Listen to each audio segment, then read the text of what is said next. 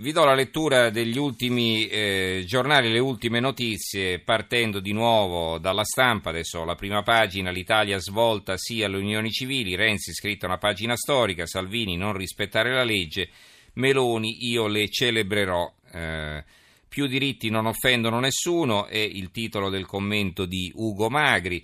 E poi vediamo qui altri titoli in prima pagina altri titoli che vi posso segnalare. Per esempio si dà notizia del fatto che eh, Riccardo Muti eh, torna alla Scala di Milano, questo è un titolo che troveremo però anche su altri giornali.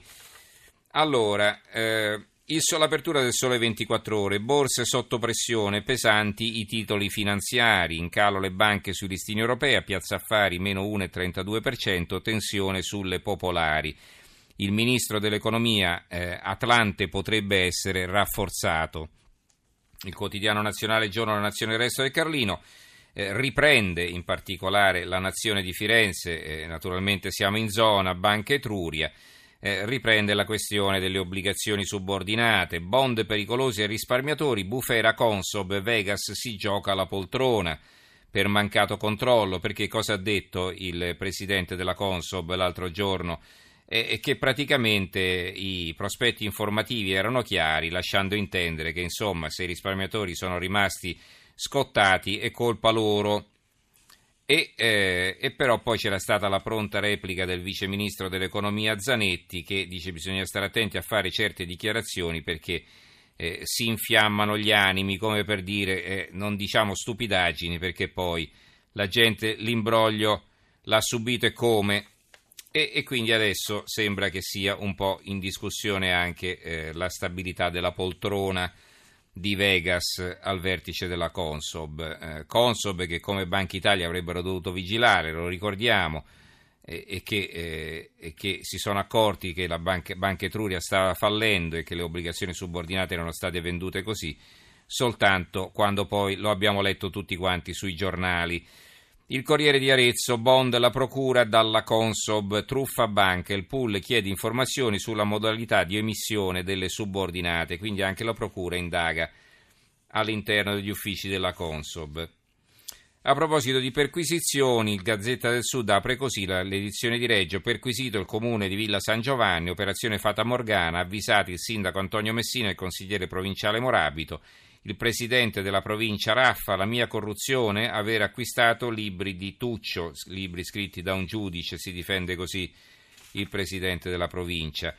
E a proposito sempre di politici indagati, una novità che arriva da Parma e se ne parlerà sicuramente sulla Gazzetta di Parma, lo, reggia, lo leggiamo, Reggio indagati il sindaco e la Ferraris, lui atto dovuto, l'accusa è abuso d'ufficio per la nomina dei vertici teatro, del teatro e il sindaco è il sindaco Pizzarotti del Movimento 5 Stelle, quindi immaginatevi poi non domani perché gli altri giornali non ce l'hanno, ma dopodomani, domani già come monterà la polemica politica e dopodomani come ne parleranno tutti.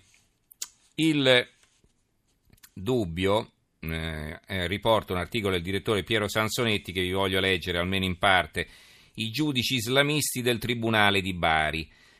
Scrive Sansonetti, sono state presentate le motivazioni della sentenza con la quale i giudici di Bari in novembre condannarono a sette anni e dieci mesi di reclusione Giampaolo Tarantini, accusato di aver portato un certo numero di ragazze a pagamento a casa di Berlusconi.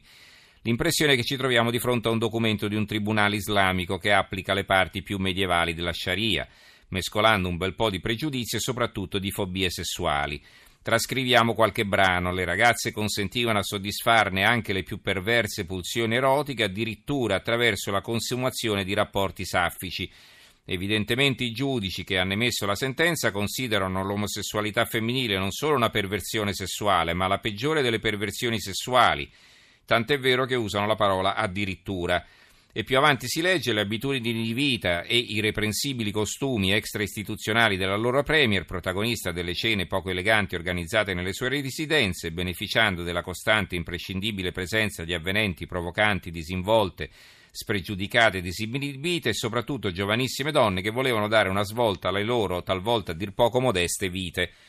Ora è ben vero che Matteo Renzi recentemente ha invitato i magistrati a parlare con le sentenze, però forse non pensava a sentenze di questo tipo Siamo sicuri che i giudici debbano decidere sul grado di disinibizione di una ragazza e siamo sicuri che la disinibizione in una donna costituisca reato o che debbano stabilire il grado di nobiltà e di miseria delle loro vite?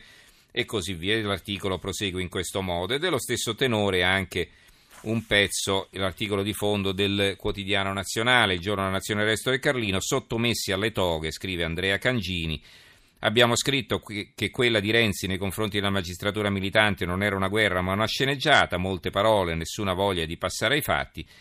E ora però anche le parole vengono giudicate di troppo, così non fosse, ieri si sarebbe levato un coro contro Roberto Scarpinato. In un'intervista a Repubblica il procuratore generale di Palermo ha sostenuto che i giudici non debbano applicare le leggi ma processarle a norma di Costituzione e vigilare sui politici. Non è un caso isolato leggere per credere i riferimenti alla sentenza escort alle ragazze avvenenti, provocanti e disinvolte persino disinibite che frequentavano le cene poco eleganti di Arcore. Confondere il peccato con il reato e assoggettare la politica a un'autorità morale è tipico delle teocrazie. Pensavamo di vivere in Italia ci ritroviamo in Iran sottomessa al consiglio dei guardiani della Costituzione. Ma guai a dirlo, fischiettando la marsigliese, anche Renzi si è piegato alle toghe eh, il tempo a centro pagina Italia al buio e caccia all'oro rosso. Italia al buio perché i dati segreti sui furti di rame, il business miliardario dei Rom. Ehm, I giornali sardi, la Nuova Sardegna e l'Unione Sarda titolano sulla la coppia massacrata coltellata a Settimo San Pietro e stanno ricercando il figlio, questa è la loro apertura. E eh, per arrivare a temi più leggeri, così ci avviamo alla conclusione, il quotidiano nazionale, la Nazione in particolare, Brunello Spagnolo, è una foto a centropagina, truffa, vino da un euro spacciato per il prestigioso rosso in Danimarca. E ne parla anche il Corriere di Siena, visto che quella è la zona di produzione. Brunello contraffatto, Siena aiuta Copenaghen, smascherati truffatori danesi che spacciavano vino tinto spagnolo per il prestigioso prodotto il cinese. I funzionari danesi hanno investigato con la forestale e i procuratori senesi, insomma, hanno scoperto questo imbroglio. Una buona notizia, recuperato il tesoro di Verona e il titolo di apertura dell'Arena, sollievo di Tosi, un pezzo di storia torna alla città e al mondo, i dettagli dell'operazione, nuovi arresti, il furto di Castelvecchio, Blitz in Ucraina i 17 capolavori erano nascosti vicino al confine destinazione Cecenia e le opere erano di Tintoretto, Rubens, Mantegna, quindi pezzi di assoluto valore. Il Fatto Quotidiano, eh, confesso, io la faccio come Hitler, è un articolo di Beppe Grillo, pure lui si sedeva sul VC, per la Boschi siamo uguali, questo riprendendo dal fatto che chi vota no vota come Casa Pound, aveva detto la Boschi, quindi lui dice io mi siedo sul VC come faceva Hitler, quindi io sono uguale a lui, dice Beppe Grillo. I titoli su Muti, vi dicevo, sul giorno, bentornato, e a Milano l'annuncio dopo 12 anni Riccardo Muti fa pace con la Scala, il 20 e il 21 gennaio dirigerà a Milano la Chicago Symphony Orchestra, tra Muti e la Scala scoppia la pace, dopo 12 anni torna a Milano, è il giornale e concludiamo con la Sicilia Ragusa blu, la provincia Iblea conquista tre bandiere e si conferma la regina del mare nell'isola. E c'è una bella foto della spiaggia. Va bene, ci fermiamo qui allora. Eh, ringrazio Gianni Grimaldi in regia, il tecnico Stefano Siani, redazione Giorgio Allegretti, Carmelo Lazzaro e Giovanni Sperandeo. Grazie anche a tutti voi per averci seguito. Linea al giornale radio e ad Alberico Giostra. Noi ci risentiamo domani sera. Grazie a tutti e buonanotte.